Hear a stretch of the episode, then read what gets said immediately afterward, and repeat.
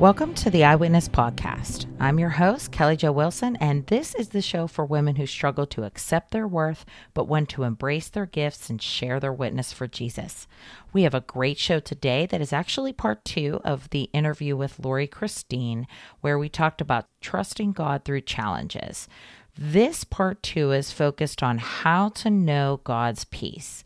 Laurie had just gotten some news about her son's diagnosis that was unexpected. So let's listen how they handled that challenge. So I was like, okay, we've been through this before. We've done this 3 times now. We can do this. And like in those moments, I feel like those moments where we would get that news of like, this is really bad. We're going to have to do this. You know, those were the moments I look back and I felt God's peace. The verse in Philippians that talks about don't worry about anything, pray about everything. And then it talks about, it says, you will experience God's peace. And, you know, in the King James version or whatever I memorized it in when I was a little girl, it was the peace that passes understanding. And I never understood what that meant. I'm like, what is the peace that passes understanding? Like, I didn't understand, like, the peace that gives us understanding. It didn't make sense. But as I grew to be an adult and have been exposed to other versions of the Bible, so the New Living Translation says, you will experience God's peace, which exceeds anything we can understand.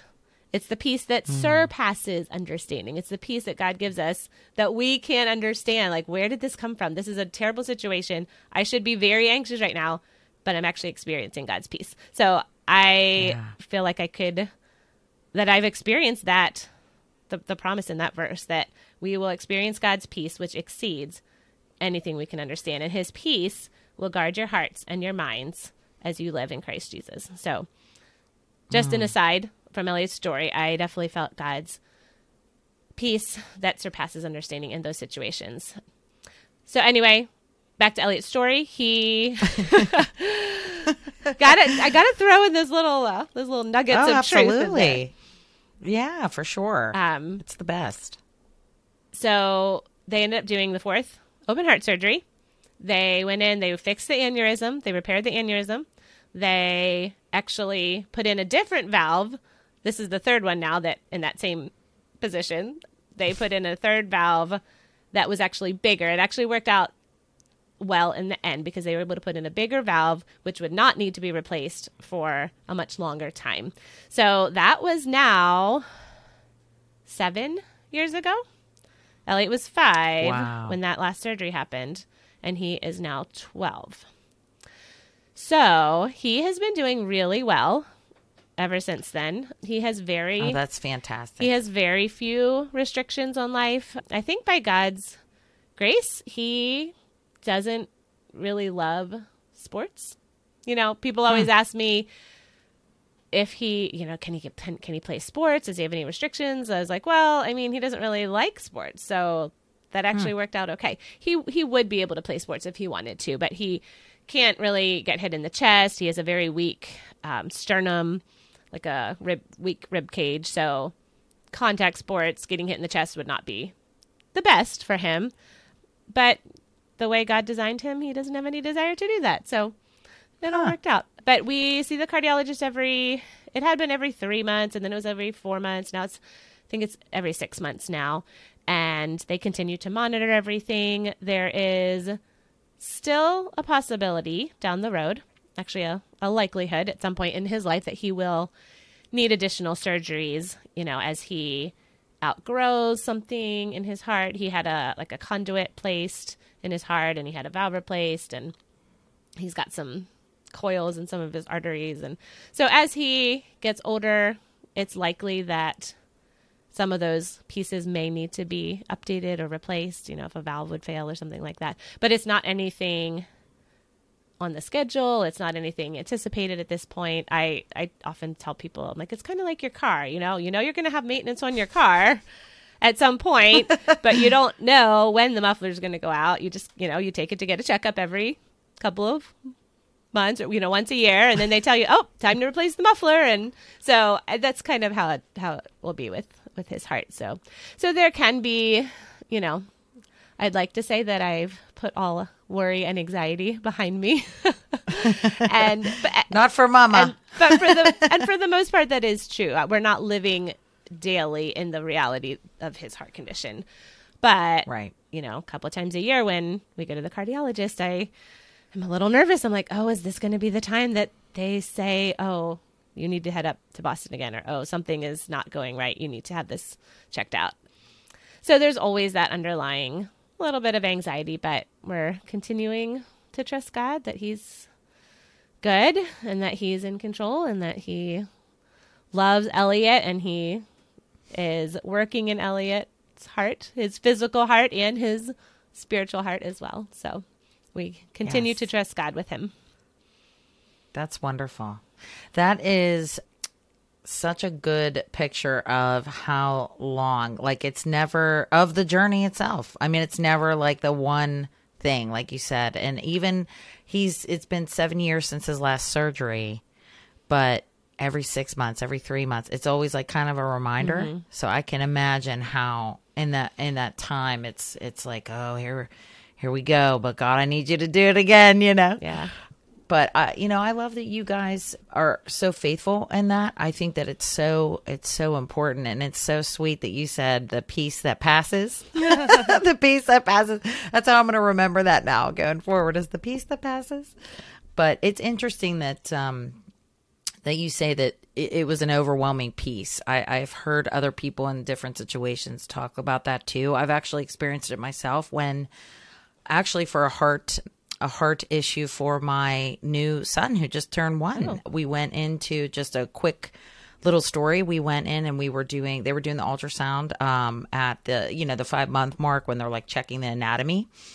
And we had about 6 different people trying to find the large vessels in his heart and looking at his heart specifically. And by the, second group of people, I was, looking at my husband like, this is not good, So it took a long time to find, and what they saw is they didn't see the major vessels in his heart. So they thought that maybe he didn't have them. Mm-hmm. They weren't able to visualize it correctly. You were much more graceful, I think, for what you shared about how you guys were in those moments. Cause I can tell you that in that moment, I was like, Jesus, help us, like literally like screaming out of my soul, and he, I can tell you about minutes later, he showed up because all of a sudden the doctor that was looking was like, oh, I see them. It's okay. And I know it was very intense. But it is kind of, it is interesting, the overwhelming peace. And it's when you live that, it's hard to really describe in words sometimes, being your friend. I love that you guys could experience that. And it didn't have to be an overwhelming piece with a different decision that God had made with Elliot's life. So I just love that he's doing well now, and that you guys are, taking the journey kind of each step at a time. Yeah. There was one thing that I wanted to point out that I saw on your post from your podcast episode about this, and I thought it was so wonderful, and I really want you to share it with the listeners. Everybody always says in times like this, very challenging times where you have to trust God, about God doesn't give you more than you can handle. And I love what you said about that. Would you mind sharing that? What your take on that is? Sure. Yeah, you hear that all the time, that God won't give you more than you can handle. But I don't believe that's true. I think that God definitely gives us more than we can handle. And I actually have a scripture verse to back it up. So I think a lot of times people quote the verse in 1 Corinthians 10:13. It says that no temptation has seized you except what is common to man, and God is faithful. He will not let you be tempted beyond what you can bear. So that is a verse in the scriptures. And I think a lot of people take that out of context and say, well, hey, this applies to any situation that I might be struggling with. But that verse is very specifically talking about temptation. So I think that when we are tempted to sin, that yes, God does give you a way out. He does give you an option. You don't have to give in to that temptation. But this verse does not apply to other challenges, to other struggles, to other trials in our life, because God definitely gives us more than we can handle. And I think that he wants us to, I mean, anyone who's gone through something like this is like, I can't handle this. This is too much. And when someone tries to tell you, oh, well, you know, God knows that he chose you to go through this because he knew you could handle it, or he knew that your character was really strong. And anyone who's heard that on the other end of that conversation is like, no way. I know that that's not true of me. I know that my character is flawed and my character was not anything special that God chose me to go through this. There's a verse in 2 Corinthians chapter 1, and it was Paul writing to the Corinthians, and he was talking about a trial that he was going through, a struggle that he was going through. And he said that we were under great pressure, far beyond our ability to endure, far beyond their ability to endure, so that we despaired of life itself. Like, they wanted to die. This was such a difficult situation that they were going through. And he said, we felt that we had received the sentence of death. And I know some of you listening who have gone through situations where you have gotten news of a diagnosis, or you've gotten news of a tragedy in your life. Like, that's what it feels like. You're despairing of life. You feel like you've received a sentence of death, and it is beyond your ability to endure. But then the next verse, it says, but this happened that we might not rely on ourselves, but on God. Mm. We might not rely on ourselves, but on God. So I absolutely think that God gives us more than we can handle, but his goal is that so we cry out to him, and that we rely on him, and we come to a point in our life where we realize that we can't do it. We can't handle this situation on our own. We can't do it in our own strength, that we need God to give us strength. We need God's peace. We need his joy. We need his love. And I think that that's what we experienced going through the situation with our son, Elliot, that, you know, I'm calling out to God and saying, God, we can't go through this on our own. Like, we need you. We desperately need you to walk through this with us, to be right beside us, to give us the strength, to give us the peace. And we definitely saw God's faithfulness through the situation. We saw God being faithful to give us his peace. We saw God being faithful to give us his joy. And I hesitate to say that God was faithful in healing our son, because no matter what the outcome had been, God is still faithful. You know, we are very thankful. We're incredibly grateful that God chose to heal our son, that God chose to give us the outcome that we had been praying for, but God would still be faithful, even if that had turned out very differently. Oh, yeah, for sure. For sure. I love that you highlighted that. I love that you shared the scripture too. I can't wait to put that in the show notes too, so everybody can go right to that scripture and say, yes, he does give us more than we can handle for the purpose of relying on him, because in our weakness, he is strong. Yeah.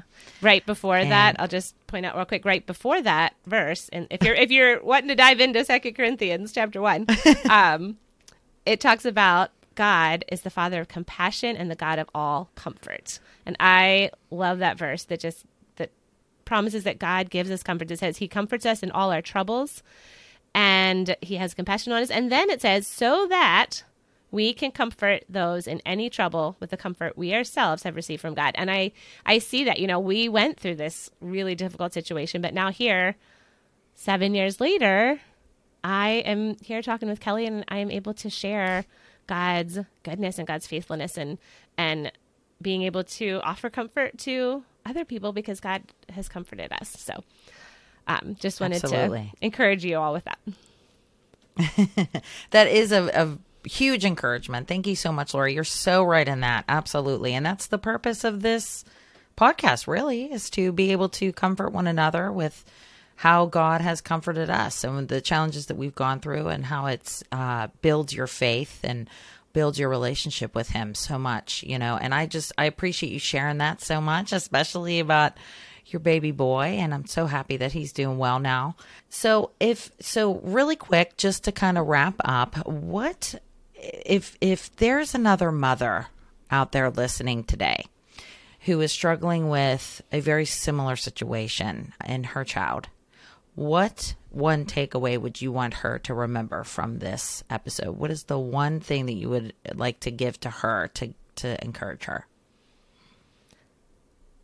I think just remembering that God is with you in your struggle, and that it doesn't mean that the struggle will go away or that the situation will go away, but that God will walk with you every step. And I would encourage you to be in the scriptures, to be in God's word. That's how God communicates to our hearts through his spirit, to our hearts through his word. And that was that was life-saving for me when I was going through the situation with Elliot, and just clinging to those promises of God and clinging to those scriptures, just reading them over and over again, memorizing them, meditating on them, and just claiming those promises to be true, even when the situation around me felt really, really hard. That's beautiful, Laurie. Thank you so much. And I'm sure that's going to be a huge encouragement. I will definitely share the verses that Laurie has shared with us today in the show notes. So just to give, anyone listening that encouragement to pick some specific scriptures out there to be able to help you along the journey as well. And Laurie, so we can find you on your website, but I also wanted to just talk a little bit about on your website, you have so many wonderful resources to share with moms with different focuses of all of those resources. Is there any one that you would like to share with the audience today, or just to kind of talk about today? And then I can put a link to it actually in the show notes. Sure. Like Kelly said, I have a lot of free resources on my website. You can find those at lauriechristine.com, and things like how to have family devotions with your kids, how to pray for your kids, a lot of different Bible stories for families. The one that I'm most excited about is a recent book that I wrote and is available right now for free. It's a free download on my website right now. And it's especially for boys. So if you're a mom of boys, number one, I'd love for you to go check out my podcast, Redeeming the Chaos. It's great. And check it out.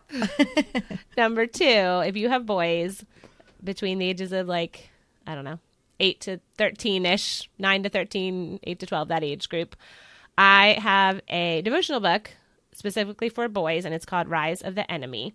And it's the first book in my Dragon Slayer Bible series.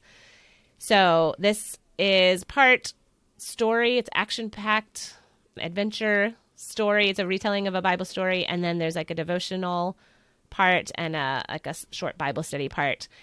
The whole theme of this first book is spiritual warfare. So putting on the armor of God, teaching our boys how to defend their hearts against the lies of the evil dragon.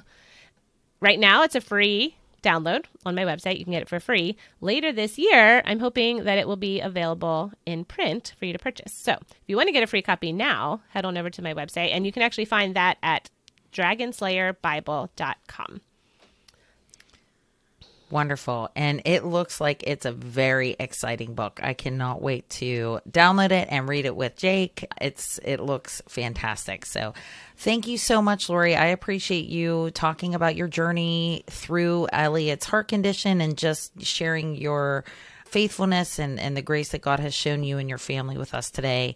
And I'm sure that it's really going to be encouraging to a lot of people. So thank you so, so much. Well, thank you for having me on the show, Kelly. It's been really great chatting with you, and I appreciate being here.